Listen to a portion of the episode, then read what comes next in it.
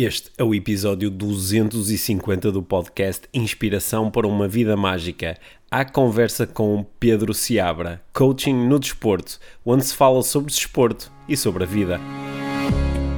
Este é o Inspiração para uma Vida Mágica, podcast de desenvolvimento pessoal, com Micaela Oven e Pedro Vieira.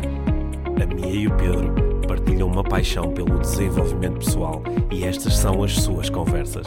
Relaxa, ouve e inspira-te. Que se faça magia.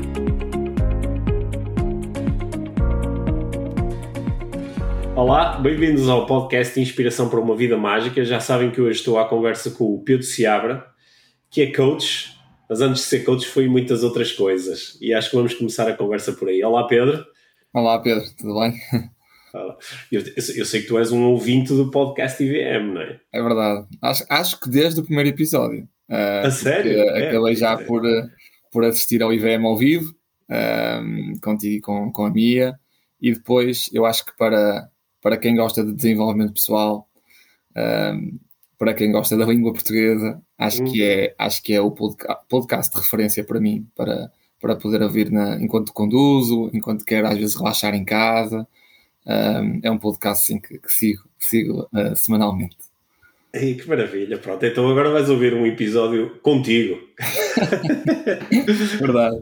olha, olha, Pedro, eu já, eu já, nós já tivemos aqui no, ao longo do tempo, eu já trouxe aqui ao, ao podcast alguns uh, jogadores de futebol.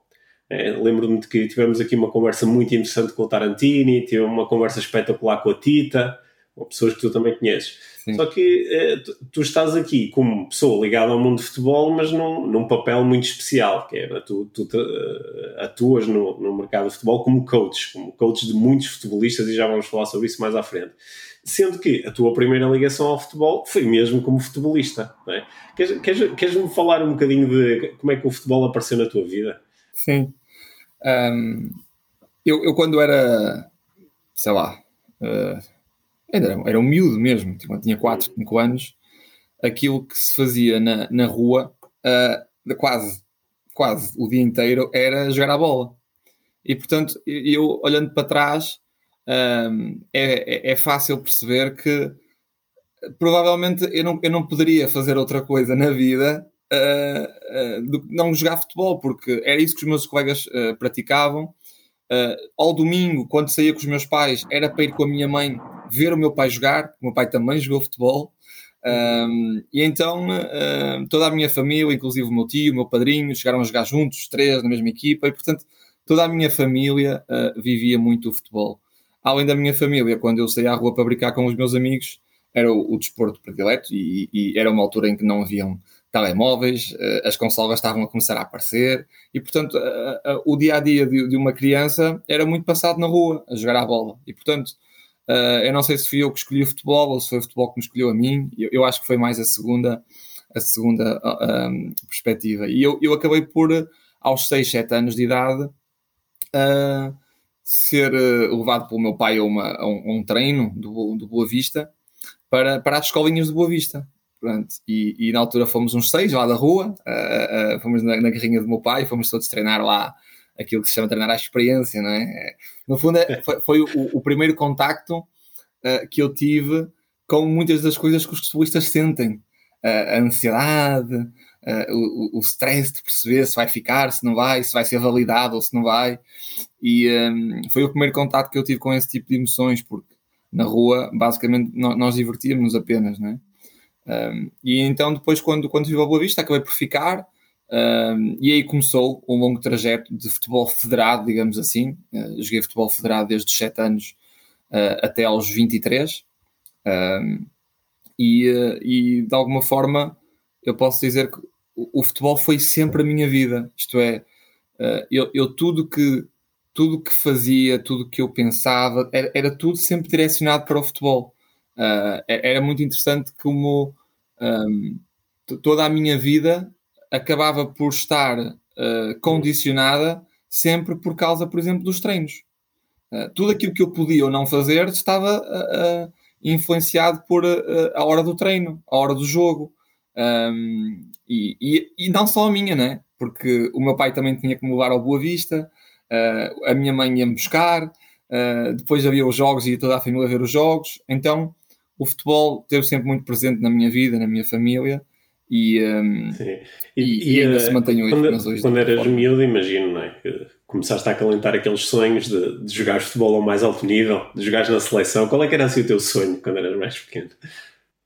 Olha, há, há, um episódio muito interessante. Foi, o Boa Vista foi campeão em, em 2000. Um, só que eu, quando tinha 10 anos, sofri o, o primeiro episódio um, hum. difícil de lidar para um atleta, não é? Porque fui dispensado. Aos 10 anos eu fui dispensado de Boa Vista e o meu pai trouxe-me na altura para treinar a experiência em Lulações, porque era, era o clube, era o clube da, da nossa terra, nós somos de Matosinhos, e era um clube onde, onde era tudo muito mais fácil a nível de logística, porque ele trabalhava na EDP em Matosinhos, então aquilo ficava mais perto, e acabei por ir para Lulações. E, e nesse ano de Lulações, quando, quando, quando comecei a, a, jogar lá, é o ano que o Boa Vista é campeão, e é um, um, o, o ano em que uh, começou a haver um conflito interno, porque eu era de Boa Vista e jogava no Leixões, não é? Enquanto criança aquilo uh, mexia muito comigo. Então há um treino, uma sexta-feira à noite, em que o meu pai entra pelo campo dentro e eu, uh, cheio de vergonha, imaginar o que é que ele estava a fazer, e, uh, ele foi pedir ao treinador para o treinador me dispensar daquele treino porque o Boa Vista ia ser campeão nesse dia e eu não ia mais voltar a ver o Boa Vista campeão. e eu, e eu estava cheio de vergonha porque eu não queria que os meus colegas do Lações soubessem que eu era boavisteiro. Não é? um, ainda mais ser dispensado do treino. Eu, eu faltar a um treino, não, não, só que na verdade o treinador veio ter comigo um, a dizer que eu não tinha que ter medo, dizer que era da Boa Vista, e realmente para eu ir tomar banho rápido, para ir poder assistir àquele momento, que ia ser um momento histórico, não é? Uh, e assim foi. E eu fui ver o Boa Vista, e, e foi primeiro, a primeira vez que eu fui ver um jogo ao, ao estádio. Eu nunca tinha ido a um jogo ao estado de Boa Vista. E foi um jogo em que o estado estava cheio, Boa Vista foi campeão, aquilo foi um momento realmente único uh, uh, e memorável. E naquele dia eu vim para casa com a ideia de que eu queria viver aquilo. Uhum. Eu queria ser aquela, um daqueles jogadores que estava dentro do campo.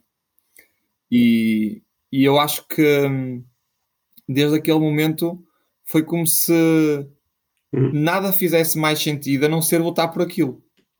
E portanto, mesmo na escola, acabei por sempre uhum. tirar boas notas, porque era, era uma obrigação por parte da minha mãe, né? para a coisa se conciliar, mas eu só pensava no recreio, né? para ir jogar a bola. Eu só pensava no final das aulas para ir jogar a bola. E jogávamos a bola e, e desfazia as sapatilhas todas e desfazia a roupa toda. E portanto, uh, eu, aos 10 anos, eu, eu era daqueles miúdos que sabia efetivamente o que é que eu queria ser. Eu queria ser profissional de futebol.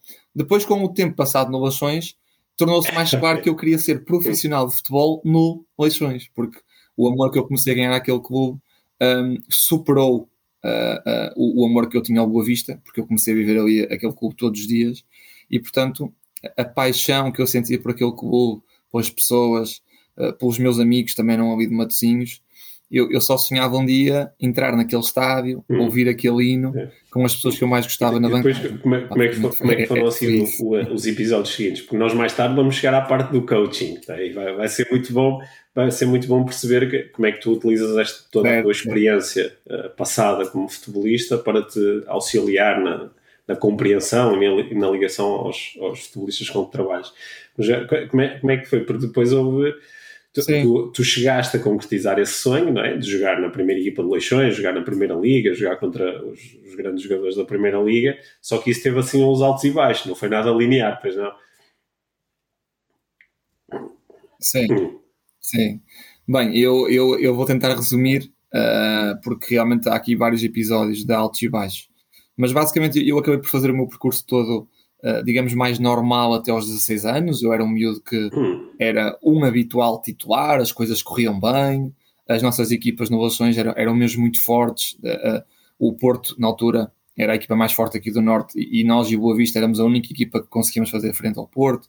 Então, aquilo que eu fui sentindo ao longo do tempo foi: eu estou-me realmente a preparar para ser profissional de futebol, as coisas estão a correr bem, eu estou a jogar, jogo numa boa equipa, um, nós íamos sempre às fases finais, aquelas fases finais de oito equipas, de quatro, nós estávamos sempre presentes, então tudo me fazia um, acreditar que eu realmente estava num bom caminho para poder ser uh, profissional de futebol. Depois, aos, aos 16 anos, um, eu acabei por, quando era de segundo ano de juvenil, há um jogador da equipa de primeiro ano que começou a jogar na minha posição e, e aquilo começou-me a abalar muito, não é? Porque foi a primeira vez que eu fui para o banco e, um, e uh, eu hoje em dia, quando falo com os, os, jovens atletas, quando eles me estão a dizer esse tipo de coisas, é quase como se eu voltasse a esse tempo e voltasse a sentir tudo aquilo, aquela angústia. É? Eu lembro perfeitamente do primeiro jogo que eu fui para o banco, um, ao final de uns seis anos, eu, eu, cheguei a casa e pedi à minha mãe para me tirar doações, mãe, tira-me dali, eu, eu, já não consigo mais estar ali. Era o primeiro jogo que eu ia, que eu ia estar no banco. Um, depois, curiosamente, na, na, semana a seguir, esse, esse atleta fez uma asneira lá no clube e, e acabou por ser suspenso, e eu então voltei a jogar, e, uh, e, e desde aí, desde esse momento até aos Júniors, o meu crescimento foi, foi gigante. Um, eu acabei por. Um, no, no, no, dia que me lesiono no, no Júnior já, foi um dia em que eu ia ser chamado à seleção nacional de, de, de sub-19. E um, eu tive um arrancamento nesse dia, eu partia pubis. E, e no, no, final do, do jogo, o, o, o, nosso treinador, o Mr. Luís Luís, veio ter comigo e disse-me: Como é que é? Recuperas até segunda-feira? Uh, eu, mas porquê, Mr? E ele: O, o Ilídio Val é, é, o, é o atual adjunto do Fernando Santos, agora na seleção nacional, uh, quer-te levar para a seleção. E eu fiquei a olhar para, para o treinador e disse: Não faço ideia, não sei o que é que eu tenho até que no dia a seguir, numa ressonância magnética, descobri-se que eu tinha partido a pubis e ia parar oito meses. Uh, portanto, esse foi o primeiro momento uh, de muita dor, muita frustração e de, um, de pensar que um, porque é a mim, porque é que isto me está a acontecer a mim, eu que luto tanto, eu que me esforço tanto. E a verdade é que depois desse ano de júniores, eu acabei por uh, um, ficar praticamente bom no final da época. Uh, os séniores uh, uh, acabaram por uh, ter todos os jogadores júniores à experiência, uhum. já tinham feito a escolha, mas a minha, entre aspas, na altura era o Vitor Oliveira, que, que, infelizmente já, já faleceu, e na altura ele disse: Não, eu quero ver o miúdo, não é? ele não vai embora, ele esteve ilusionado, eu quero ver o miúdo. Uhum. A verdade é que, Pedro, depois de oito meses parado, deves imaginar, ainda por cima, o ritmo de, de sénior, que é uma transição já por si difícil. Um, Uh, não, não tive hipótese. E em 15 dias eles, eles acabaram por me dispensar. Eu fui dispensado do, do Lações e na altura fui para uma equipa da quarta divisão, à experiência, mais uma vez. E o treinador disse que não me queria também. E portanto, aquele momento uh, foi um momento muito doloroso, porque no final de, da minha formação eu percebi que afinal eu não ia ser profissional de futebol e que nem sequer um clube da quarta divisão uh, me queria naquele momento. Então eu na altura estava na faculdade de engenharia, estava no segundo ano já, porque com tudo isto eu nunca deixei de estudar, fiz sempre o meu, o meu percurso académico de forma muito natural enquanto jogava e acabei por uh, decidir parar de jogar naquele ano. Portanto, o meu primeiro ano de sénior eu não joguei. Fui para a faculdade. Um, bem, se pusermos por níveis, não é? por escalões, a faculdade é, é a divisão mais baixa que há, não é? É, é aquela divisão em que a malta se reúne à quarta-feira, bebe umas, umas cervejas, joga umas cartas e por acaso até vai dar uns chutes, não é? E, e então eu e eu acabei por não jogar nesse ano. Uh, jogava futebol universitário, uh, joguei o campeonato de futebol universitário, onde também tive dificuldades inicialmente para poder ser titular nessa equipa. E, e pronto, e agora resumindo, a, a verdade é que passado uhum. dois anos eu estava a jogar a titular na Primeira Liga. E portanto, estes dois anos foram anos de, de magia, não é? De magia. Costuma dizer que a magia não existe, mas foi como se eu, eu tivesse sentido que foi dois anos mágicos, porque houve um alinhamento tão grande no final desse ano de faculdade para mim, de que era aquilo que eu queria, então eu ia mesmo lutar por aquilo, independentemente do que as outras pessoas achassem, uhum. se eu tinha valor, se eu não tinha. Então eu fui parar a um clube da quinta divisão. Eu fui parar ao Padroense, era um clube da Distrital. E, uh, e isto, eu, eu, eu, eu, gosto de contar isto porque no, no, eu, eu fui treinar a experiência mais uma vez e ao final de 20 minutos uh, num treino muito engraçado, porque era um jogo de treino e eu cheguei primeiro e o treinador disse: Olha, tu chegaste primeiro, a equipa te vai jogar. Uh, nós temos que começar o treino.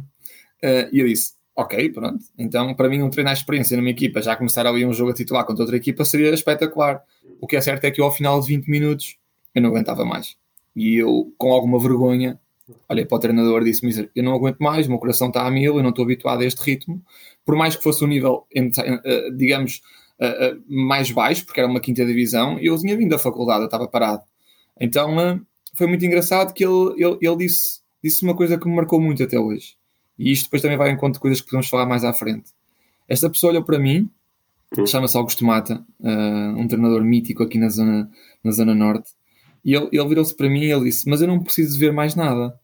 Fala com o presidente e uh, acerta lá com ele o teu contrato, ficas cá para o ano.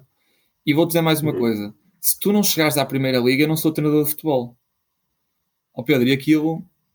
Na altura vou dizer, eu não acreditei nada naquilo que eu estava a dizer. Não acredito naquilo. Eu, eu tinha vivido os meus últimos dois anos a ser rejeitado e não, as coisas não correrem bem. E quando aquele treinador me disse aquilo, foi uma sensação de parece que foi novamente uma pessoa a acreditar em mim, sabes? E, e a verdade é que passado uhum. dois anos com aquele treinador, eu cheguei à primeira liga de futebol. um, e, uh, e depois quando voltei lá uma semana depois de assinar populações, uh, eu estava a olhar para ele um, uhum. Assim com um sorriso de, praticamente quase a chorar, né? olhar para ele quase a chorar e, uh, e ele a dizer eu percebo alguma coisa de futebol, pá, eu percebo alguma coisa de futebol e eu disse, muito obrigado, sou-lhe eternamente grato porque você foi aqui, foi um mentor, foi amigo, foi pai, foi avô, foi, foi tudo numa, numa, numa posição só de treinador. Porque ele, muito mais do que me ensinar uh, questões técnicas e táticas, ele, ele ensinou-me uh, novamente a confiar em mim e, uh, e a fazer o que eu tinha de fazer para poder chegar lá. E isso foi, foi um momento foi um momento de viragem, não é? Foi um momento muito marcante. Uh, se há dois anos ninguém acreditava e eu também me fui abaixo e acabei por também eu próprio desistir daquilo que era o meu sonho, naquele momento em particular, acho que foi novamente o, o acender da chama e dizer: não, é mesmo isto. Eu agora até tenho pessoas que me apoiam e, portanto, eu vou seguir esta caminhada. Durante esses dois anos, como deves imaginar, houve muito sacrifício, houve muita, muito, muitas escolhas uh, direcionadas para aquilo que eu queria praticamente disse não a tudo na minha vida, a não ser treinar, dormir e, e, e comer bem. E portanto foram, foram decisões que eu tive que tomar para poder tu, que tu nessa fase ainda estavas a estudar, Pedro? E, e acabou por acontecer. Portanto, uh, continuaste sempre. Eu sempre estudei, eu nunca parei de estudar. Eu estava a tirar o mestrado em engenharia. Hum. Eu só parei de estudar no primeiro ano de profissional de relações, porque pronto, os treinos eram bastante intensos, eram treinos bidiários, nós tínhamos viajávamos muito, jogávamos à sexta ou à segunda por causa das transmissões televisivas, e então nesse, nesse ano eu optei por parar de estudar, não cancelando a, a, a matrícula, eh, no fundo, eh, esperando sempre que pudesse fazer uma outra cadeira, mas a verdade é que depois o, na faculdade também não foram assim muito flexíveis com, com a minha agenda, com, com, com o meu, uhum. neste caso o meu trabalho, e acabei por nesse ano não fiz cadeira nenhuma, mas foi o único ano onde eu não consegui fazer nenhuma cadeira. Depois, quando, quando eh, no okay. segundo ano profissional, então, eu já voltei a estudar. já teu, o, aí o teu percurso, a história que nos estás a contar, é assim é uma história que tem, tem frustração, tem, tem drama, não é? É um momento dramático, não é? Tu estás prestes a, a conseguir uma chamada à seleção e lesionas-te naquele dia, não é? Parece filme de Hollywood. É? E depois passas por um, por um período grande de, de, em, em, que quase deixas de acreditar em ti. Uma, uma pessoa-chave dá-te a mão, não é? E diz eu acredito em ti, e isso parece que foi muito importante. E de repente estás a viver outra vez o teu sonho. Só que as aventuras não, não, não se ficaram por aí, não é? Ainda havia mais desafios pela frente. Havia, havia. Um, quando, quando eu chego ao Leixões, curiosamente, eu vou novamente à experiência. E foi, e foi o momento para mim de eu perceber se eu realmente queria aquilo. Porque é que me aconteceu, Pedro? No último jogo do, do campeonato, no Padroense, em, nós subimos duas vezes seguidas de divisão. E nesse ano que, no último ano, quando subimos à segunda B, no último jogo com o Coimbrões, eu, nos últimos minutos, eu tenho uma dor gigantesca na perna esquerda. Mas deves imaginar a adrenalina uh, uh, de subirmos divisão e tudo mais, aquele dia foi de festa e tudo mais. E eu recebo a chamada na segunda-feira para uh, juntar-me à equipa do Lações, uma equipa uhum. profissional, para fazer a pré-época à experiência.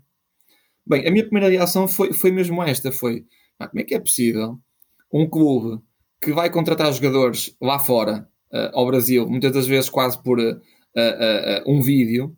Eu estou a jogar aqui ao lado dois anos, uhum. Joguei lá há 8 anos e ainda vou ter de ir à experiência. Ok, bora, eu vou à experiência. Só que naquele dia, quando eu acordo de manhã e recebo a chamada, eu ainda estava um pouco anestesiado da festa, do jogo, tudo aquilo que aconteceu. O que é verdade é que quando ponho, uh, uh, quando me ponho a caminhar uh, pela primeira vez nesse dia, a dor que eu senti era muito grande.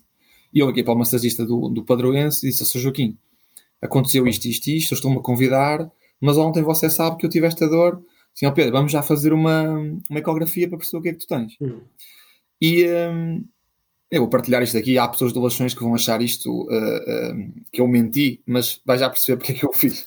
Então, basicamente, eu, uh, eu, tive, eu tinha uma ruptura muscular de 2 de, de, de dois centímetros e na perna esquerda, no, no reto, na reta anterior, no músculo reto anterior. E entretanto eu disse a Joaquim, eu vou na mesma. E ele disse-me, tu és doido, tu claro que não vais aguentar. É, é, é impossível correr, quanto mais fazes uma pré-época de futebol. Uh, nós íamos para Melgaço. Uh, com, com o nosso mister também era o José Mota, que não havia aqui espaço para, para, para facilitar. E uh, eu disse: Joaquim, dê-me alguma coisa, por favor, para eu aguentar isto. E ele, uh, na altura, deu-me o que tinha a dar, não faço ideia o que é que ele me deu. O que é certo é que ele, naquele dia acalmou. E eu, na terça-feira, lá parti com a equipa, para Melgaço.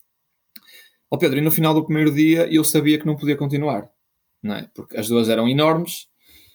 Agora, o que é certo é que eu aguentei aquilo 15 dias. Hum.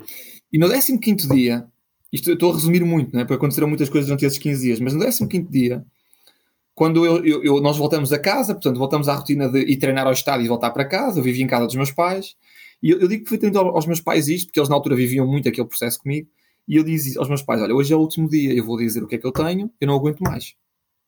E era um jogo com o Beira-Mar, um jogo particular com o Beira-Mar, íamos ter à tarde. Só que quando chego ao estádio, o, o jogo parece, parece que estava a ser antecipado a nível de hora, uma corria para equipar e tudo mais, e não tive tempo de falar com ninguém. Quando dei por mim, estava no banco, a começar o jogo, não é?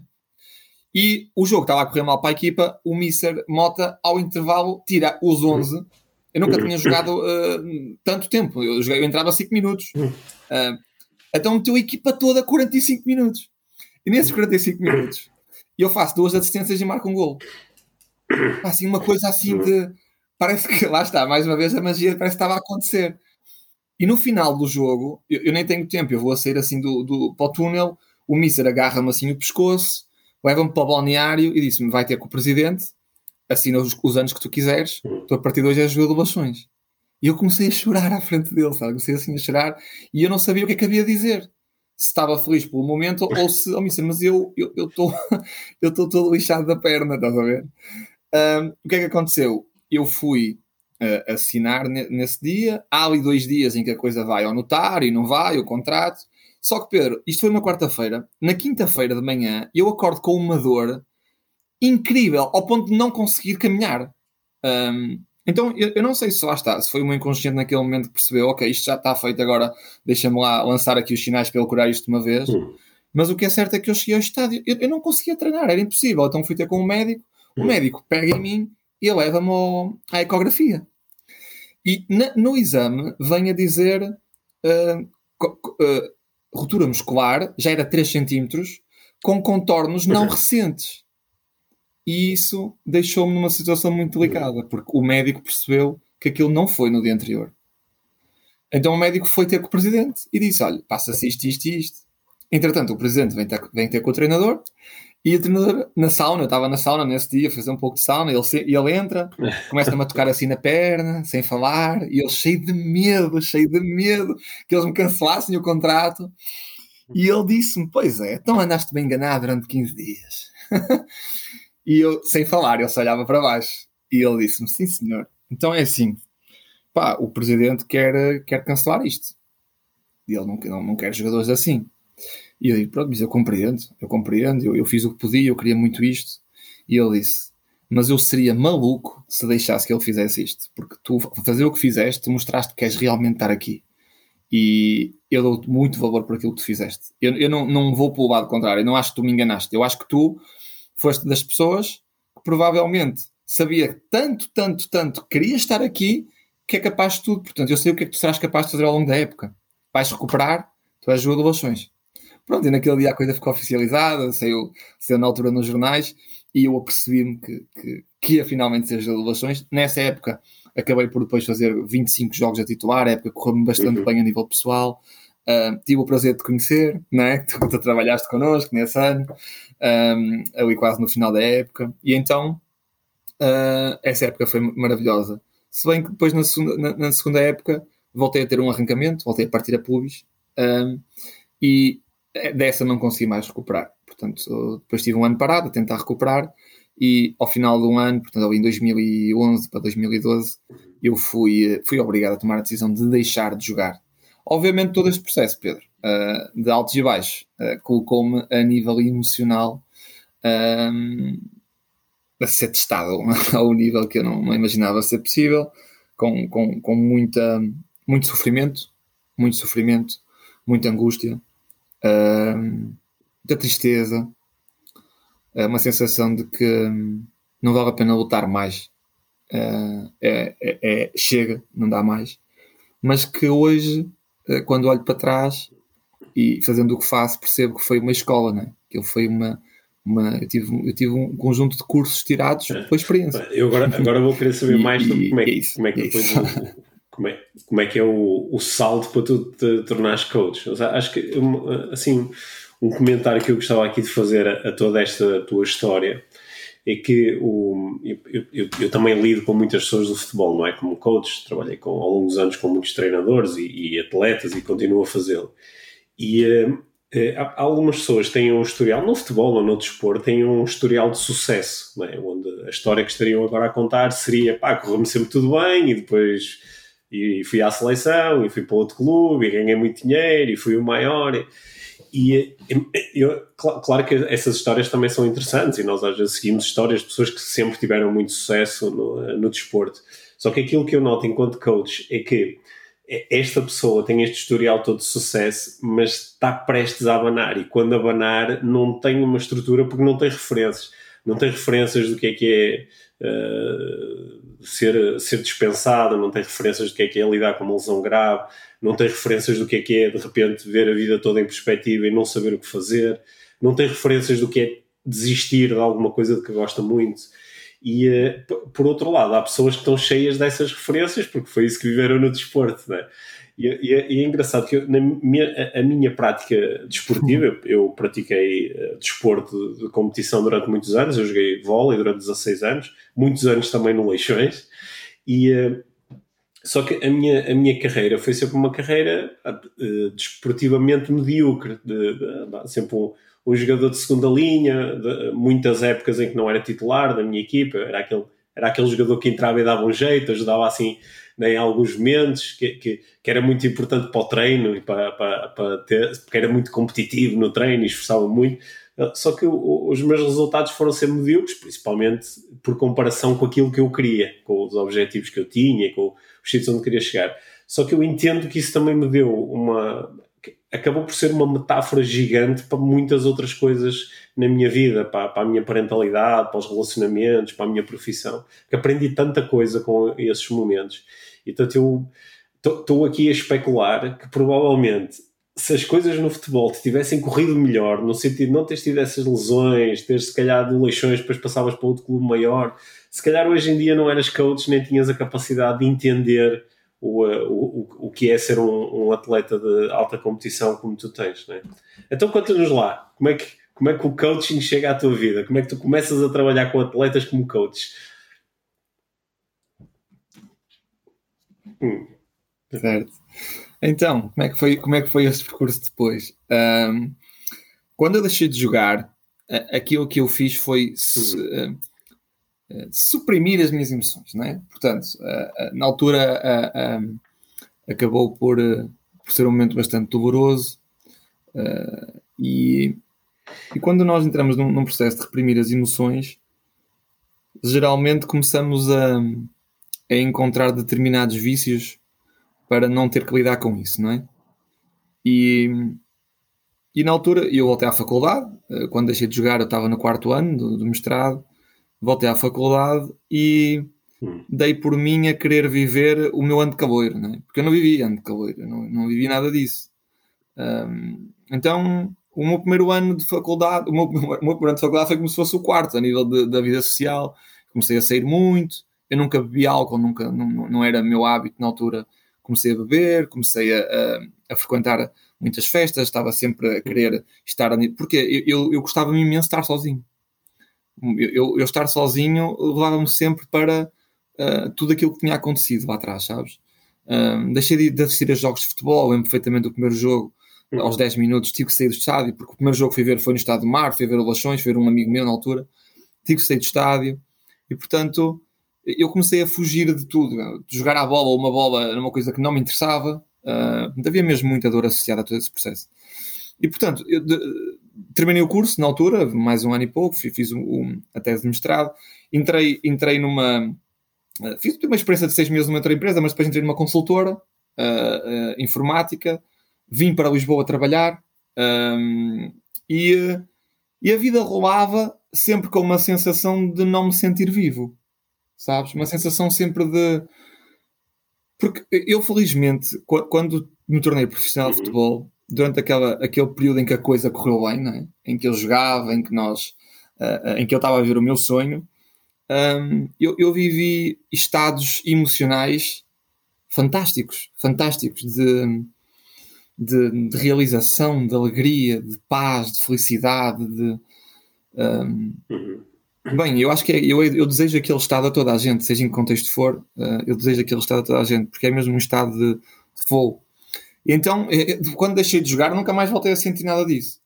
E portanto, o facto de eu ter sentido isso num determinado momento da minha vida e num determinado momento da minha vida eu senti exatamente o oposto, levava-me a querer uh, ser sempre alguém diferente. Eu queria mudar sempre alguma coisa. Eu nunca aceitei o facto de chegar ao final do dia, às seis da tarde, na consultora e e sentir assim um vazio, não sentia propósito nenhum naquilo que estava a fazer, parece que estava ali uh, desligado das pessoas, do mundo.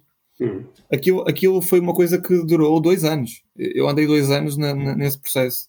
Até que eu, eu realmente disse: ah, eu preciso fazer alguma coisa, eu preciso de me, de, me, de me curar, eu preciso de me libertar de algumas coisas, eu preciso, eu vou procurar ajuda, não é? E curiosamente, eu, eu uh, talvez fosse daquelas pessoas que achava que a psicoterapia que era uma coisa que não era, não era para mim, era mesmo para quem já estivesse num estado muito mau, muito, uma coisa assim muito fora do normal.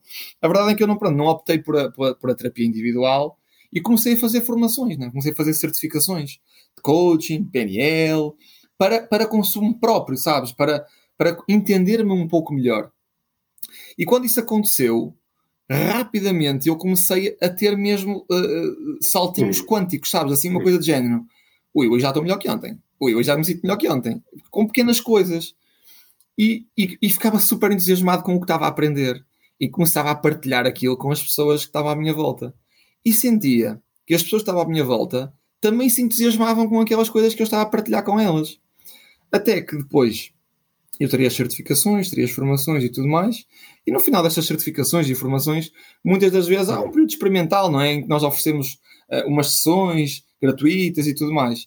Ah, e esse processo foi muito apaixonante para mim, porque eu comecei a falar com pessoas e através de uma conversa conseguia perceber que tinha a capacidade de deixar a outra pessoa ou com mais clareza, ou mais entusiasmada, ou mais em paz. Quer dizer, eu sentia o estado da pessoa a alterar-se durante a conversa.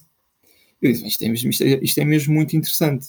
Até que depois eu comecei a fazer isso uh, em part-time com o meu emprego, portanto eu trabalhava na mesma como consultor, mas depois no final do dia, até às vezes à hora do almoço, ou mesmo depois ao fim de semana, eu comecei a fazer as minhas sessões, sempre com uh, uh, pessoas não do desporto, não é? Portanto, pessoas do dia a dia, do meu trabalho, pessoas próximas, não é? Não eram clientes de coach, eram pessoas próximas. Um, e as pessoas iam-me dando feedback, assim, Pedro, pá, porra, eu acho que tens, tens mesmo jeito para fazer isto. Eu não sei, eu não sei se, se faz sentido para ti tu isto de uma forma profissional ou não, mas eu, eu, sinto que quando falo contigo tens a capacidade de me ajudar. Não é uma conversa de café. Não é aquela conversa de café. E disse, ok, ok. E comecei a pensar na ideia um bocadinho mais a sério. Até que depois comecei mesmo a cobrar. Portanto, eu comecei a encontrar pessoas, dizia que fazia isso e cobrava um valor. Um, e a coisa começou a correr bem. Eu comecei a me entusiasmar pelo processo. Até que ao final de, de mais ou menos uns oito meses, esse processo, eu vou de manhã no carro e tu tens que despedir. Uh, e eu, eu acabo por ter esse traço muito de. Uh, eu, eu, consigo largar uma coisa se eu sentir que não é para mim, apesar da mente começar a falar nas questões mais de segurança e estabilidade. Uhum. Eu sou essa pessoa que vai para a ilha e, e, e queima a ponte. Sou esse tipo de pessoa. Um, e então ele chegou ao meu trabalho e disse ao Marco, que era o meu, o meu, o meu chefe na altura: Marco, eu quero entregar a carta uh, porque eu quero me despedir. Mas eu apanho a gente de surpresa, né? Nunca tinha falado naquilo. Então, mas porquê? Eu, eu vou-me dedicar exclusivamente um, a isto. uh, a área do coaching, a área do desenvolvimento pessoal, sinto que isto está a chamar por mim. E se isto não der certo, um dia eu se calhar volto para aqui outra vez, não faço ideia, para esta ou para outra empresa. Então começou assim. Claro que durante esse processo, Pedro, o que começou a acontecer foi um, o, o, meu contexto anterior um, era muito de desporto. Então, na minha vida, existiam muitas pessoas ligadas ao desporto, inclusive muitos colegas meus uhum. é? que, que, que, jogavam futebol. Então comecei a fazer isto com eles. E aos bocadinhos eles começaram a dar um feedback de que está mesmo a ajudar. Está mesmo a ajudar. Então, depois foi uma coisa super natural de, de começar cada vez mais a trabalhar com atletas, atletas, atletas. Uh, hoje em dia eu trabalho ainda com, com, com, pessoas que não são atletas, gosto também de, de, de o fazer, até porque uh, claro. nós, quando trabalhamos com um atleta, estamos a trabalhar a pessoa, é só o contexto onde ele está inserido que muda, mas é óbvio que, como o desporto é algo que me apaixona e como eu gosto muito destes microciclos semanais deles treinarem e jogarem, treinarem e jogarem, e é quase como se estivessem sempre, uh, uh, um, semanalmente, quase sempre a serem testado aquilo que eles treinam. Então, para mim, às vezes, num processo com um atleta é muito mais uh, fácil um, receber feedback. Uh, é mais fácil receber feedback. É como se eles tivessem, uh, de uma forma mais intensa, as situações que lhes proporcionam perceber se realmente eles estão a desenvolver alguma capacidade ou não. E assim foi. E, e hoje, como, como tu sabes, uh, trabalho uh, 90% com, com futebolistas. Um, é, é, esse o meu, o, digamos, o meu nicho. Um, e já o faço agora há 4 anos, a um nível profissional. E esse é o meu dia a dia, de manhã à noite. Uh, é, é uh, trabalhar na área do desenvolvimento pessoal. Eu, eu quero fazer aqui algumas questões sobre, sobre as aprendizagens que tu tens feito a, a, a, trabalhar com, com futebolistas e com futebolistas de elite. Mas, queria, queria só uh, fazer um comentário. Tu disseste aí uma coisa atrás que, pá, que para mim é mesmo importante. Tu falaste da, da, de, que um dia ias no carro e, e surgiu assim uma clareza interior de pá, vou-me despedir, não é? E, e, e depois. Uh, eu, eu, lido com muitas pessoas que, têm, que estão uh, em processo de tomada de decisão, é? ou mudança de carreira, ou uma decisão relacionada com relacionamentos românticos, ou com família, e que uma das coisas que as impede de tomar uma decisão e progredir é não, não conseguirem fazer aquilo que tu fizeste, que é ok, eu, agora para mim é claro vou fazer isto. Pá, e depois se não funcionar, depois logo se vê, posso tomar outra decisão mais tarde. As pessoas tendem a olhar para a tomada de decisão como é uma coisa para sempre. É? é? tipo, eu não sei se isto vem daquela ideia do, do, dos votos de casamento, não é? Que é para sempre e, e, os dois parece que estão a tomar decisões sobre a carreira, é para sempre, é, é, tudo para sempre. E é muito assustador tomar uh, decisões para sempre, é? porque o para sempre é altamente incerto. Mas acho que ficou aí uma coisa que eu gostava mesmo de salientar para quem nos ouve, que às vezes fica mais fácil tomar decisões quando nós consideramos que é bem, esta decisão é para sempre agora porque o amanhã o para sempre pode mudar e isso ajuda-nos a ter um bocadinho mais de, de, de leveza, não é? E foi isso que também te permitiu que hoje chegasses onde chegasse a trabalhar com é. futebolistas. Oh Pedro, falando especificamente do, do, eh, do coaching no desporto, eh, eu, uma coisa que eu tenho partilhado aqui várias vezes no podcast é que quando eu comecei a trabalhar com, eh, com atletas, eu, eu, eu, tal como outras pessoas, tinha muita ideia de, de que pá, os atletas são altamente focados, são altamente determinados, são altamente confiantes, sobretudo aqueles pá, que já estão num determinado nível. É? Nós vemos um tipo a jogar na televisão, num estádio com 50 ou 60 mil pessoas e a marcar gols e dizemos, é, pá, este tipo é super confiante. E, e com os treinadores igual, era um treinador que está habituado a mandar, a dirigir, a, a tomar decisões, a, a jogar ali no risco, no limite e quando eu comecei, e, e, por, e, por isso é que no mundo das empresas se utiliza tantas vezes a metáfora do desporto e do futebol, não é? Pá, temos que ser como, como, como um, um, atleta de elite. Só que depois, quando eu comecei a trabalhar com atletas de elite e com treinadores de elite, quer dizer, às vezes a confiança não era assim tão grande, o, o a, a crença em si próprio não era assim tão grande, o, a, a, tranquilidade pá, nem sempre estava lá. Portanto, foi, foi assim um, um bocadinho um choque perceber que não só os atletas da elite pá, eram iguais a todas as outras pessoas, não é? Com, com, com, as suas dificuldades, as suas inseguranças, como às vezes até isso até estava mais marcado por causa deles pá, sentirem que uh, não posso mostrar, uh, tenho que esconder, não posso vulnerabilizar e às vezes até terem ali uns mapas mentais um bocado complexos. Foi, foi também isso, a, a, a, tua experiência quando começaste a trabalhar com. Teve alguma coisa a ver com isto? Sim, hum. sim, uh, e dou-te aqui um, um, exemplo muito rápido que vivi até enquanto atleta que me permita um, deixá-los à vontade quando nós começamos uma conversa também. Eu lembro deste episódio, uh, talvez o meu sexto, sétimo jogo como profissional, nós vamos jogar Alvalade. E, e foi o meu primeiro jogo grande, sabes? Assim, um jogo com 50 mil pessoas.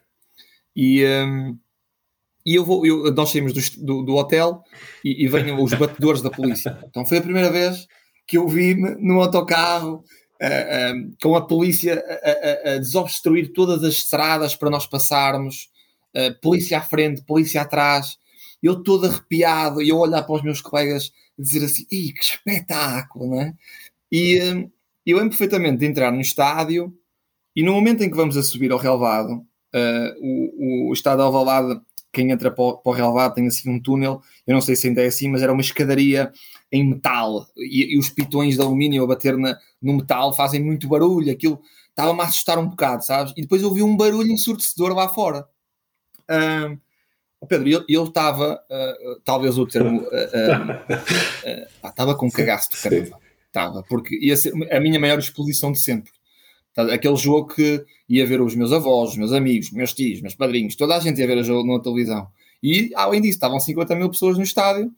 E quando eu olho para o lado, um, um dos jogadores que, que, estava ao meu lado, mesmo ao meu lado, era o João Moutinho. Ah, e eu olho, oh Pedro, e eu tenho este, este, este comentário para mim, gente, porra, pá, eu, eu sou tão pequenino uhum. à, à beira destes gajos, o que é que eu estou aqui a fazer, sabes? E eu, eu entrei para o jogo desta forma, com este, com, com este diálogo interno. Pá, e o jogo correu como correu, se calhar vais já entender como é que correu com este comentário. Eu, eu, eu chego a casa à uma e meia, duas da manhã, nós vimos de Lisboa, e eu adormeço logo. Na altura eu acho que o meu quarto estava em arrumações, uma coisa assim. Eu durmo com a minha irmã nesse dia, a minha irmã era mais nova do que eu, e a minha irmã acorda-me e bate-me assim com a, com a mão na perna: oh, Pedro, Pedro, Pedro, Pedro, estão a falar de ti. Uhum. Então era, era o, o, o, o programa Tri de Ataque na, na RTP, em que o João Gobert estava a dizer hum. para o Paulo Bento colocar os olhos em mim, porque a serenidade e a confiança que ele demonstrava com apenas 21 anos e com apenas 6 jogos depois de vir da quarta divisão, que era incrível. E que ele, para ele eu tinha sido o melhor jogador em campo. E eu, eu olhei para aquilo e é, eu deixou-me feliz o que ele me disse. Ao mesmo tempo, colocou-me ainda mais tensão que é este gajo está a tentar passar uma imagem a toda a gente de uma coisa que eu ainda não sou. Eu não sou aquilo. E então, na minha experiência como coach, uh, a gente uh, já deve ter ouvido falar desse termo, que é o síndrome do impostor. O, o síndrome do impostor relata uh, o desafio interno de um atleta que ele acha que não é tão bom como as pessoas acham que ele é. E portanto, eu lido muito, e tenho tido a felicidade de trabalhar aqui com jovens que uh, estavam em equipas B e passado um ano estão a jogar no Benfica A, no Barcelona, no Valência. São miúdos uhum. que passam de um contexto altamente de formação uhum. para, em meses, valerem 30 milhões no mercado e, e, e saírem nas capas de jornais. E isto é. Uhum. Uh, não há tempo para haver essa integração. O que é certo é que eles no dia a seguir estão nesse novo clube, com os adeptos a exigir que eles joguem a um alto nível, porque custaram 30 milhões. E são vistos como miúdos maravilhosos. Wonder Kids, não é? Eu tenho dois ou três com quem, com quem já trabalhei, estão na lista dos Wonder Kids. Repara só, a, a, a, a pressão externa que é colocada sobre estes miúdos, certo. que na verdade não desenvolveram internamente esse, esse, tipo de competência de, diálogo, de um bom diálogo interno, dessa segurança, dessa confiança.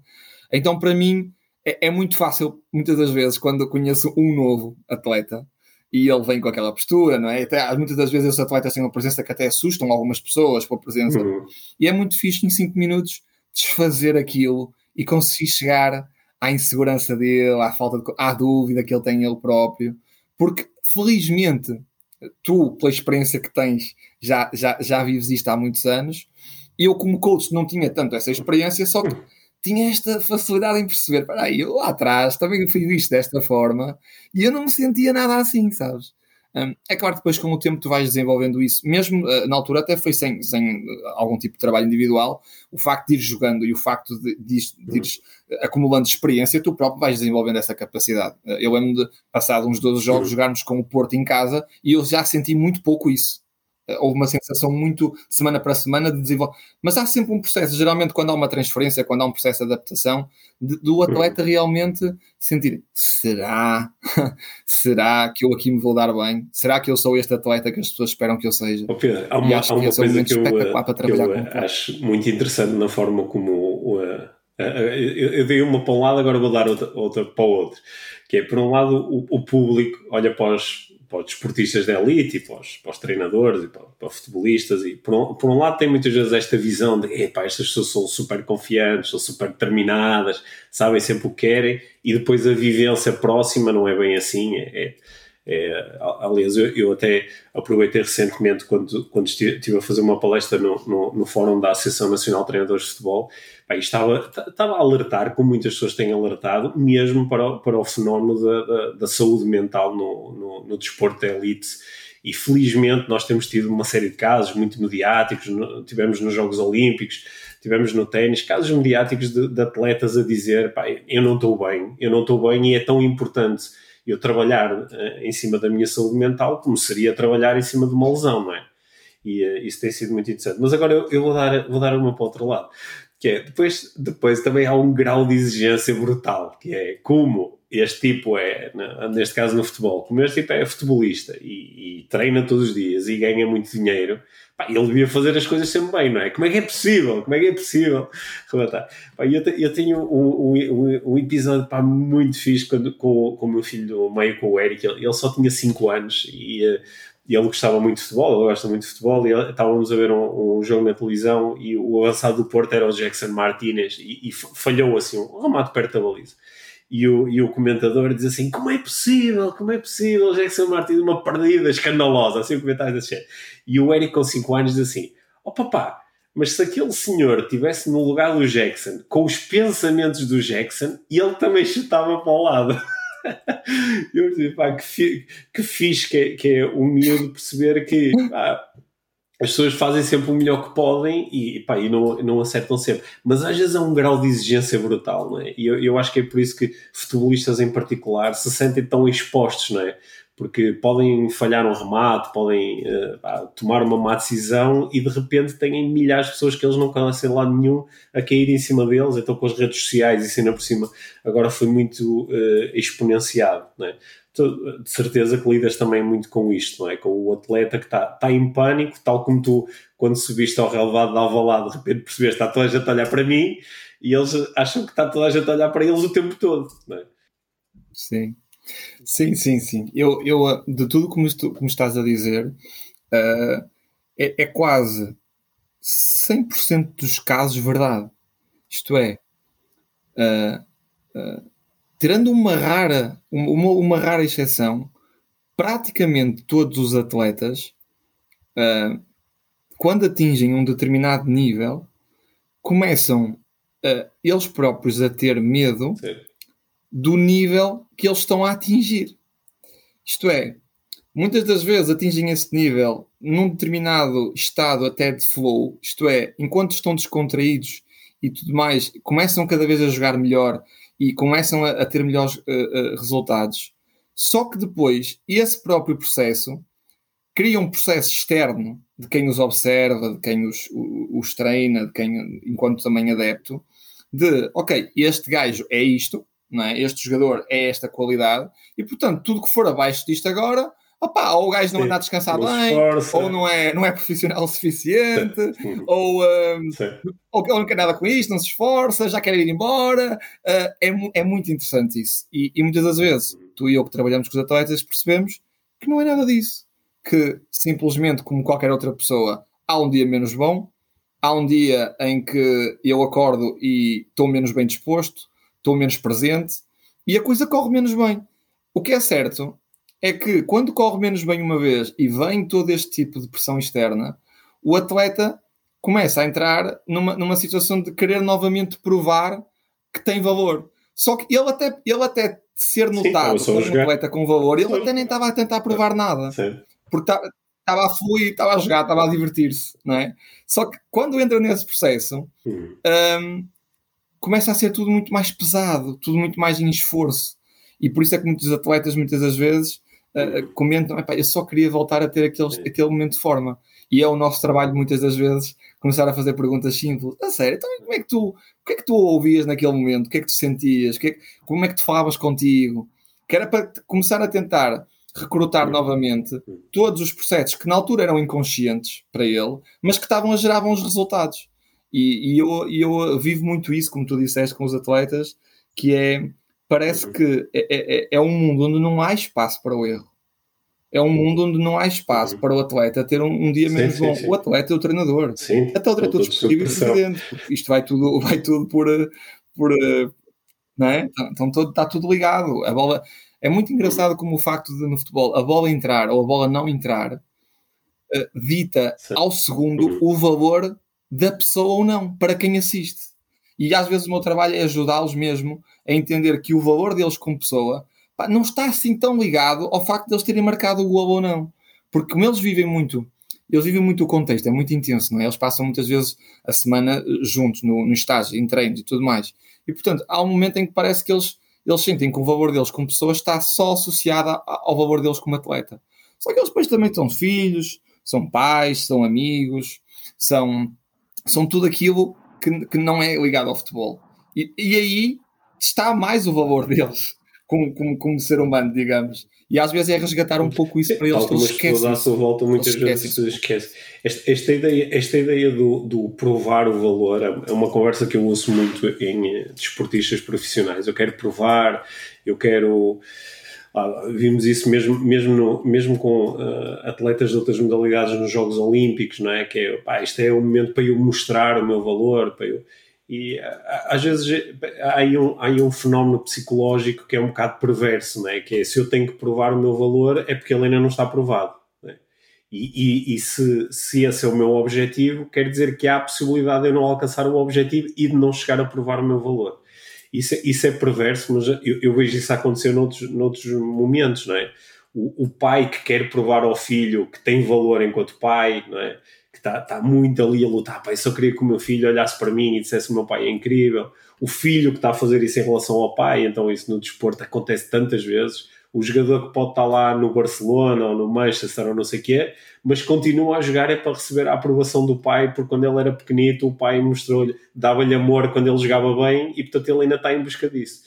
E, e, eu vejo isso acontecer nas empresas, as pessoas a tentarem mostrar, mostrar, provar o seu valor. E uma coisa é eu, eu procurar mostrar que consigo fazer uma determinada coisa. Ok, ótimo, andei a treinar e agora quero mostrar. E quero me divertir com isso. Outra coisa é, é achar que isso é, minha, é, o meu valor enquanto ser humano. E aí começam, a, começam problemas grandes e por isso é que há tantos jogadores às vezes em sofrimento. Olha, esta, esta, que, eu tirei, esta que eu tirei agora para o ar do, do pai, pá, eu acho Pedro. espetacular.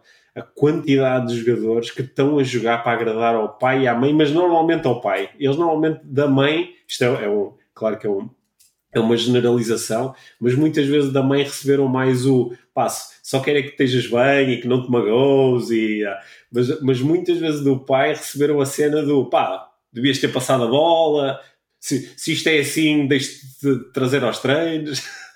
E, e, e, essa pressão mantém-se mesmo quando eles estão a mais alto nível. Não é? Sim, sim, sim. Tal e qual. Eu, eu vivi isso enquanto atleta. Eu lembro perfeitamente. O meu pai foi sempre uma pessoa muito dedicada ao trabalho. Hum. E o meu pai não era aquele tipo de pai que ia ver o treino nem ver o jogo. Pelo menos até uma certa idade ele não ia. Mas uh, o meu pai eh, chegava muitas vezes tarde a casa e gostava de ligar a televisão enquanto jantávamos, que era o único momento que eu estava com ele às vezes, gostava de ver o telejornal, era, era um hábito que ele tinha. E eu, como miúdo, e hoje consigo observar isso, na altura não, eu queria receber um bocadinho a atenção do meu pai. E o, a estratégia que eu utilizava para receber a atenção do meu pai era mentir-lhe dizendo que naquele treino eu tinha marcado dois gols. No jogo eu não podia inventar, que ele sabia, né? Mas no treino não, no treino eu podia. E, e eu lembro de dizer, ó pai, hoje fiz dois gols no treino. E, e, era o momento em que ele dizia: Epá, sim senhor, és maior, não sei o quê. E aquilo parece que me enchia o, o, o, coração, mesmo sendo mentira. Curiosamente, eu não gostava que o meu pai fosse ver o jogo. Quando eu ia ver o jogo e quando eu o via na bancada, o jogo corria pior. Porquê? Porque o meu pai era sempre uh, uh, o tipo de pai que, se eu fizesse 20 coisas boas, ele ia conseguir reparar naquilo que foi menos bom. E, e, e, e era esse. Claro que a intenção dele, e depois nós eventualmente poderíamos falar mais disso à frente, a intenção dele era super positiva, provavelmente. Provavelmente não era mesmo, não é? Ele queria que eu melhorasse, queria que eu fosse melhor jogador e tal. Um, só que o que ele estava a fazer era sempre a, a fazer-me sentir que eu não era suficiente e que eu ainda não tinha valor suficiente para ele um dia poder chegar lá e dar-me parabéns só. Olha, parabéns. Tive, esforçaste. Uh, bastava isso, olha, esforçaste, não correu bem, mas esforçaste, parabéns. Nunca era esse o discurso. E hoje, quando lido com atletas, um, quando principalmente a lidar com atletas mais jovens, gosto muito de, de, fazer algumas perguntas sobre como é que o pai lida com ele, para, para começar a entender também alguns padrões um, de, do, do, próprio atleta, porque é muito curioso ver quando um atleta começa a falar e pela experiência nós vamos desenvolvendo uhum. isso. O tipo de pai que ele deverá ter. Ao falar com o atleta, começamos a, entender mais ou menos. É, dá para adivinhar, não é? Porque é mesmo isso que tu dizes: um jogador pode jogar no, no, no, num clube de, de, nos melhores cinco clubes do mundo e continuar a jogar principalmente para agradar o pai. E o pai continuar a, a, a tocar-lhe em pontos que o magoam e que, que o fazem sentir ainda não suficiente. Um, mas mais uma vez, a intenção acaba sempre por ser positiva, só que a forma como isso é recebido. Eu, eu, eu trabalhei com, com um atleta é assim que no, no, eh, no final do jogo o, o, o, mecanismo dele de validação interna era quase inexistente, ou seja, se no final do jogo tu lhe perguntasse então, achas que jogaste bem? Ele, ele não sabia responder, porque ele aguardava o telefonema do pai. E o pai ligava-lhe, os jogos dele eram muito expostos, estavam na televisão, o pai ligava-lhe, né, ele estava a jogar no estrangeiro, e o pai ligava-lhe, e, e, ele, era naquele momento que ele, oh, havia um momento de alívio, ou então havia um momento de tensão. Pá, e ele até podia ter feito um jogo incrível, marcado gols, não sei o quê. Se o feedback que ele recebeu do outro lado é ah, não podias ter feito melhor, aquilo criava uma tensão brutal e ele não conseguia desligar-se do, do facto de aquilo ser a opinião de alguém, ok, é uma, é uma avaliação e, e vale o que vale, só que elas têm muito peso uh, emocional. Eu, eu, eu, eu parece-me que a nossa conversa está-se aqui a encaminhar aqui para uma visão que eu acho que ambos provavelmente partilhamos, que é o processo de coaching sendo normalmente no desporto muito focado inicialmente na questão da performance, não é? Quero, quero marcar mais golos, quero ir para o clube X, quero, quero ser chamado à seleção, quero uh, gerar determinado tipo de resultados. Ele rapidamente se encaminha para questões muito do, do, uh, do fórum emocional e para muitas questões do fórum mental, que é como é que eu me organizo internamente por forma a gerar determinado tipo de resultados, não é? É por isso que o coaching Hum, ele, o coaching um para um, quando nós temos tempo para explorar, estar com alguém, pode se transformar num, num processo assim bastante profundo, não é? Que vai muito para além do quantos gols queres marcar esta época.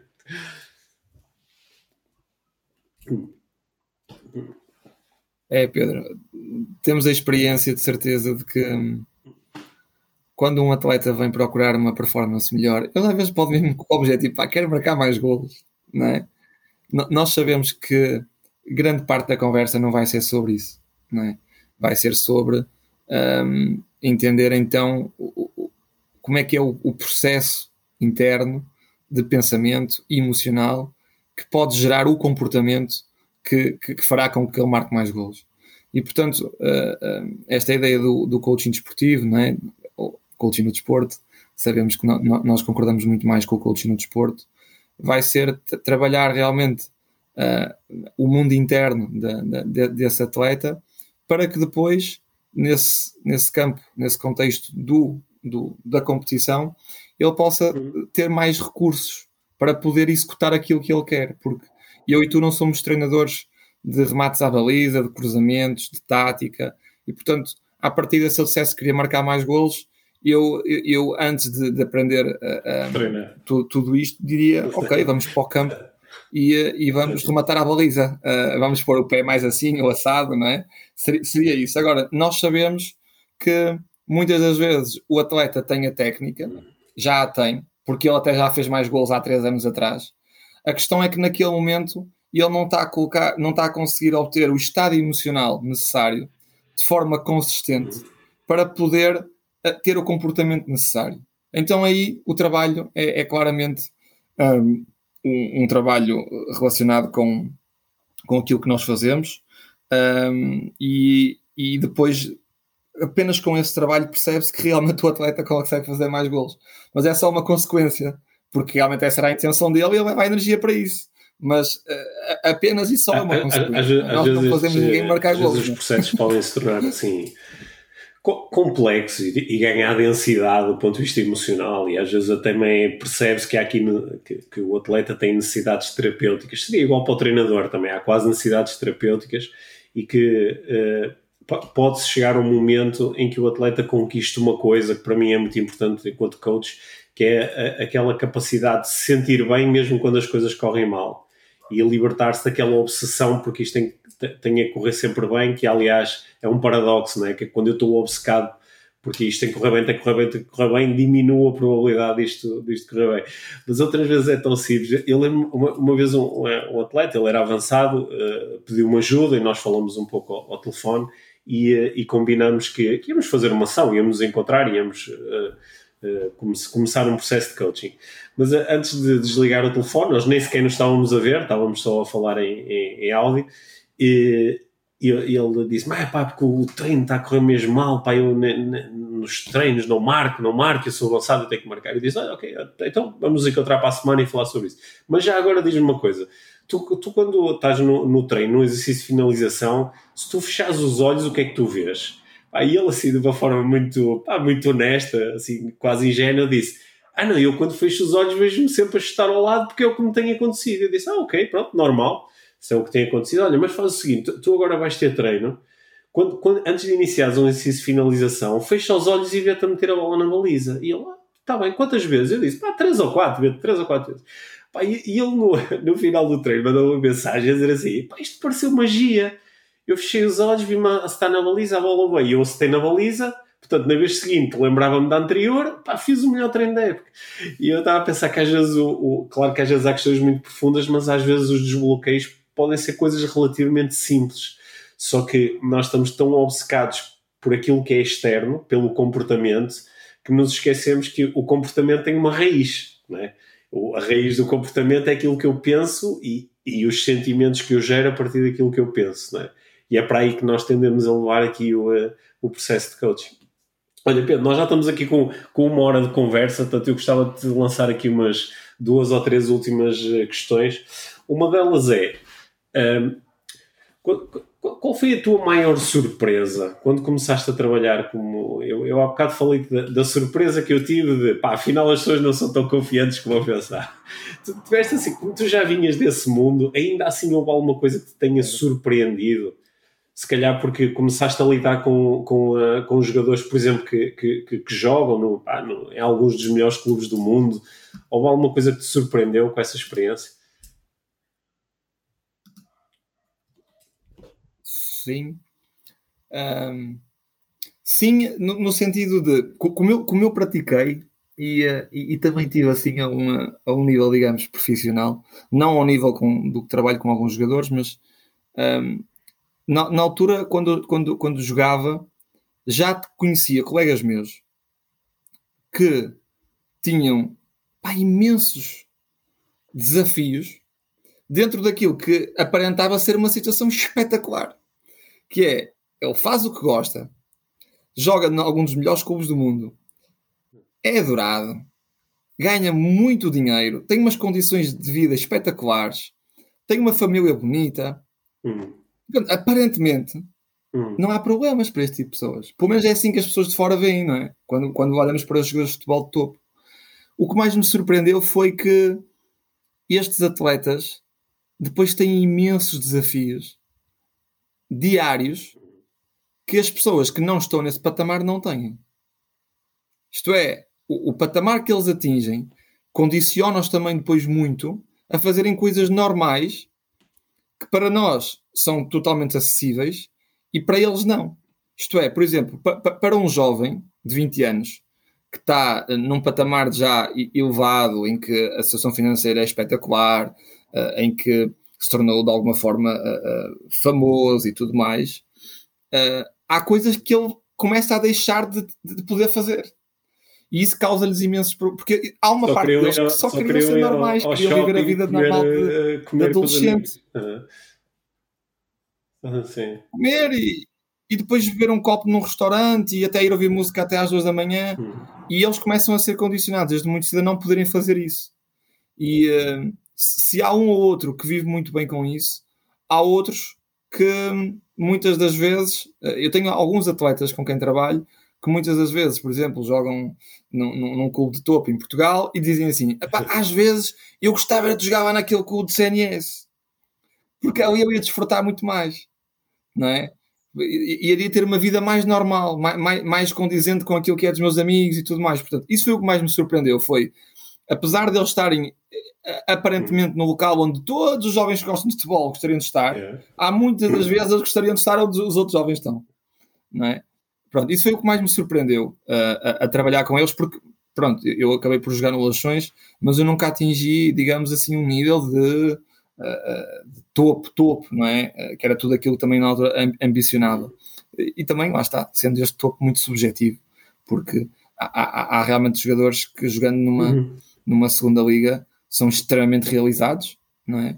Isto vai em conta do que eu estou a dizer, e há outros Sim. atletas que jogam nos melhores clubes do mundo e não são assim tão, tão, tão, tão realizados. Portanto, mas isso acho que vai ao encontro daquilo Sim. que é a, a dimensão humana, não é? Ah, ah, ah, o que estamos a sentir depende muito mais do que está a acontecer dentro do que está a acontecer fora. E portanto, isso foi uma das coisas que me surpreendeu enquanto Isso, isso faz-me lembrar um, a trabalhar com atletas. há uns meses eu e a Mia gravamos um, um episódio aqui no, no podcast onde estivemos durante quase uma hora a conversar sobre uma, uma célebre afirmação do Jim Carrey em que ele dizia que, que desejava que todas as pessoas pudessem ter o sucesso, a fama e o dinheiro apenas para perceberem que, que isso não era a solução, não é não é que está o, o segredo da felicidade. Agora são coisas que também Pá, se, se fizerem parte da nossa vida, podemos aprender a lidar com elas um, um, um pouco melhor e um pouco mais em paz. Então, então um, uma, uma surpresa que eu tive e que eu gostava que tu comentasse aí para para ver se bate certo com a tua experiência. Uma surpresa que eu também tive foi um, começar a cultivar muita ideia de que pá, lá fora é? lá fora estão mais avançados do que nós, é? do que nós aqui em Portugal. Então a ideia de que pá, lá fora trabalha essas partes, estas componentes mentais e emocionais, pá, muito bem. E depois começar a trabalhar com treinadores e atletas que vão para os grandes clubes, para as grandes ligas e não, não é? Eu no, no, no outro dia estava a ter uma conversa com, com um treinador de quem eu gosto muito e, e eles estavam-me a dizer que epá, gostava de saber especificamente o que é que faz o Guardiola, o que é que faz o Klopp, no ponto de vista mental e emocional.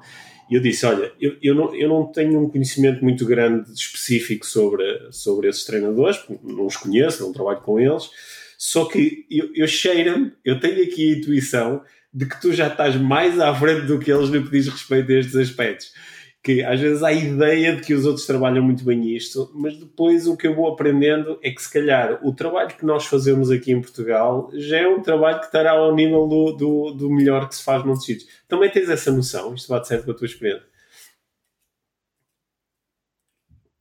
Olha, uhum. tenho essa noção por aquilo que os jogadores partilham um, daquilo que nós uh, à partida vemos como treinadores de topo, de excelência. Eu e tu, Pedro, quando trabalhamos com o atleta, epá, acabamos por ter o privilégio de muitas das vezes ter acesso a, àquilo que esse sim, treinador partilha sim, com o atleta, não é? E nós, de vez em quando, fechamos assim os olhos, não é? Franzemos a testa e, e imaginamos, pá, porra, como é que um treinador supostamente de um nível tão alto como é, como é tenha que é uh, são erros, claro, este tipo de comunicação com o atleta? Isso, são, são erros de, no fundo, acabam por ser quase coisas um, tão simples de evitar a partir do momento que fossem uh, uh, estudadas e conhecidas e que teriam resultados tão bons, mas que mesmo esse treinador que, que está numa equipa de topo, uhum. que é visto como um treinador de topo, que é o mestre da tática, certo? Uh, a verdade é que depois acaba por ter muito poucos recursos no que diz respeito a poder ajudar um atleta a ficar mais motivado, poder ajudar um atleta a ficar mais calmo, mais confiante. Uhum. Isto é, a verdade é que muitas das vezes fazem exatamente o contrário. Fazem exatamente o contrário. E isso leva-me a crer, leva-me a crer, como tu disseste, que provavelmente muitas vezes temos um treinador, uhum. até aqui em Portugal, que treina uma segunda liga ou até num CNS, que está muito mais preparado para ter sucesso a este nível do que um treinador que pode uhum. estar numa equipa de topo e que simplesmente é o mestre da tática. E é muito curioso, uh, uh, o Ferguson retirou-se com, com uma frase muito interessante, a dizer que quando começou o futebol achava que era 90% tática e 10% mental. Quando terminou o futebol, que acredita que é 90% mental e 10% tática. Isto choca um bocadinho, obviamente, esta frase, principalmente uhum. os treinadores que se valem de, de, de serem mestres da tática. Uhum. Não é? Que quase perguntam, ah, então que não, não, não temos que perceber muito de futebol, é só perceber de pessoas. Uh, eu, eu acho que a coisa pode andar aqui um bocadinho mais no meio, que é nem, nem tanto só uma coisa, nem tanto só outra vai gerar resultados extraordinários, mas as duas coisas juntas, realmente, e muitas das vezes é, é isto, Pedro, realmente o treinador até não tem que ser o mestre no desenvolvimento pessoal, o mestre a perceber pessoas. Pode estar rodeado de pessoas que o ajudem a fazer sabe isso. se nós em breve não vamos ter aqui uma, uma terceira vaga no, no futebol internacional de, de, de, exportação, não é? Exportamos, começamos a exportar jogadores depois começamos a exportar treinadores, não é? Os treinadores portugueses estão super valorizados, são top no mundo, e quem sabe se a terceira vaga não é exportar coaches. Isso qualquer dia o, uh, os, os, grandes clubes internacionais sim, estão, sim. estão, a recorrer aqui aos coaches portugueses. Eu, eu acho que há aqui muito, muito espaço e nós os dois, claro que estamos muito interessados nisso, não é? Em apoiar também outras pessoas que querem trabalhar como coaches no, uh, no desporto. Acho que há aqui muito espaço, acho que vai ser uma uma área que, que, vai continuar a crescer, principalmente porque a presença do coach começa a ser normalizada, começa a, deixar de ser uma coisa estranha e que é para estar meio escondida, porque senão pensam que eu, que eu sou meio maluco e preciso de ajuda, não é? E portanto isso vai ser normalizado e acho que nos próximos tempos vão, vão existir aí grandes oportunidades. Nós depois também haveremos de estar por aí também para, para contar novidades sobre isso. Quero-te lançar a última pergunta, Pedro. O que é que é para ti? Esta é a pergunta com que nós gostamos de terminar aqui as conversas no, no, no podcast. O que é que é para ti uma vida mágica? Hoje, o que é que é? Sabemos que no passado, se calhar, uma vida mágica era, era estar no campo a marcar gols. O que, o que é que é para ti hoje uma vida mágica? O que é que tem que acontecer para tu sentires que existe magia na vida?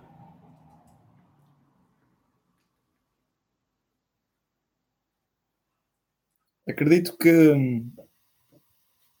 a, a, resposta a essa, a essa pergunta é claro que vai, vai, vai ser a, a minha, e, e, claro que cada um tem a sua, daquilo que eu vivi, uh, e tu há bocado falaste na, na, naquela frase do, do Jim Carrey, não é?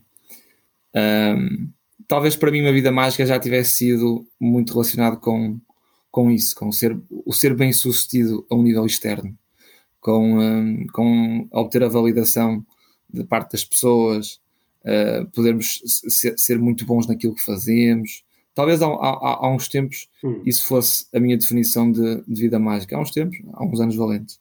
Mas durante os últimos tempos, cada vez mais tenho sentido que uma, uma vida mágica é a, a, a possibilidade de vivenciarmos um, estados emocionais de paz, de, de alegria, um, de conexão com os outros, de realização, também de uma certa conexão com, com esta natureza, porque nós não, não, não estamos à parte dela, fazemos parte dela. E portanto, para mim, uma vida mágica é cada vez mais um, viver um estado interior de, de calma, de serenidade, e, e, e, como tenho essa definição de vida mágica, também procuro, com as pessoas com quem trabalho e com quem interajo no dia a dia, poder passar um bocadinho mais disso.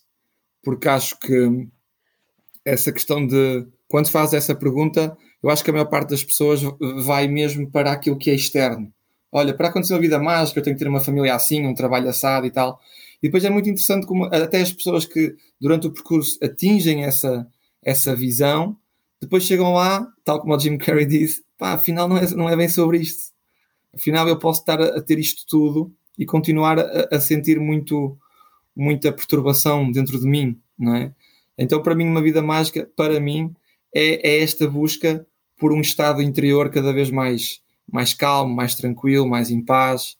Uh, hoje não procuro tanto as emoções intensas e, digamos, experiências que me tirem do chão, procuro exatamente o contrário. Procuro sempre cada vez mais sentir-me mais presente, mais conectado com as pessoas e, e para mim essa talvez seja a definição mais, mais uh, digamos, mais, é mais próxima neste momento da minha vida. Gosto, gosto, é essa, gosto, da, tua, em, em gosto paz da tua vida mágica. E sentir a, a eh, antes, antes, de terminarmos, queria só aproveitar este momento para te, para te entregar aqui um, um, reconhecimento pessoal, porque eu, eu conheci-te na tua outra vida, não é? inicialmente como futebolista, e, é, e, é, e há, há 12 anos e é, ou seja, ainda muito no início da minha carreira como coach.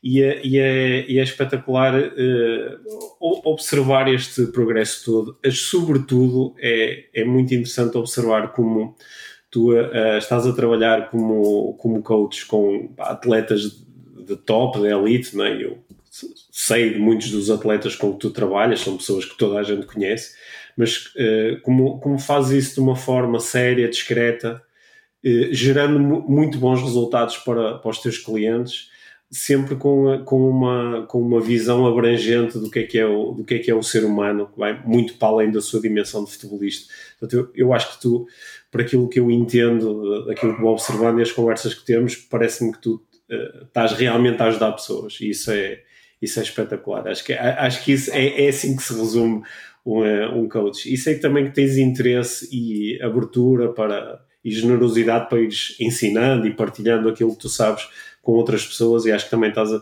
a ter aqui um papel muito importante neste movimento de, de, de, de, ter mais pessoas com, a fazer um coaching de qualidade no, no mundo do desporto, que acho que é um movimento que, que eu também estou muito interessado em, em, em alimentar e em incentivar.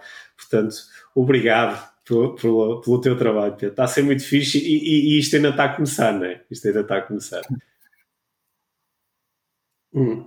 Sim, sim. Olha, obrigado eu, Pedro, porque é, é, é, mesmo, é mesmo uma honra estar neste, neste podcast, porque hum, se, sempre que ouço um podcast uh, teu, aquilo que sinto é que há um, há um, há um grauzinho de, de, de consciência que, que, sobe, algo que fica mais claro.